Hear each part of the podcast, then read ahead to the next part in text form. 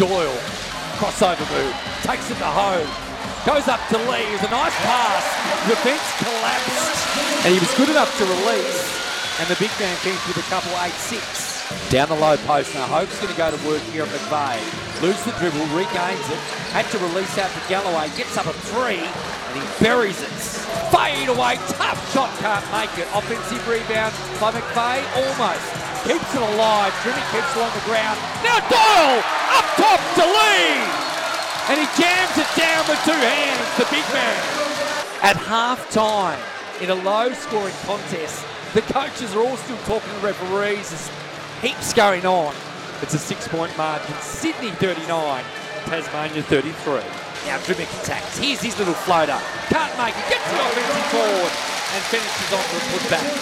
Now Galloway. You know he wants to attack. Spin move right to the cup. And the finish. And the foul. What a move from the youngster. It's seven points to margin here. Now Crawford challenging. Gives to McVeigh. Shoots a three. Even better result for the Jack Jumpers, missing that the possession. Now the margin back to four. Across half court. Brings it out. McVeigh will try and shoot the three, which is hits the front of the ring.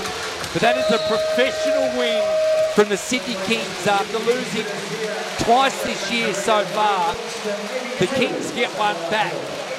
And they now level things up on the top of the standings at 9 7 apiece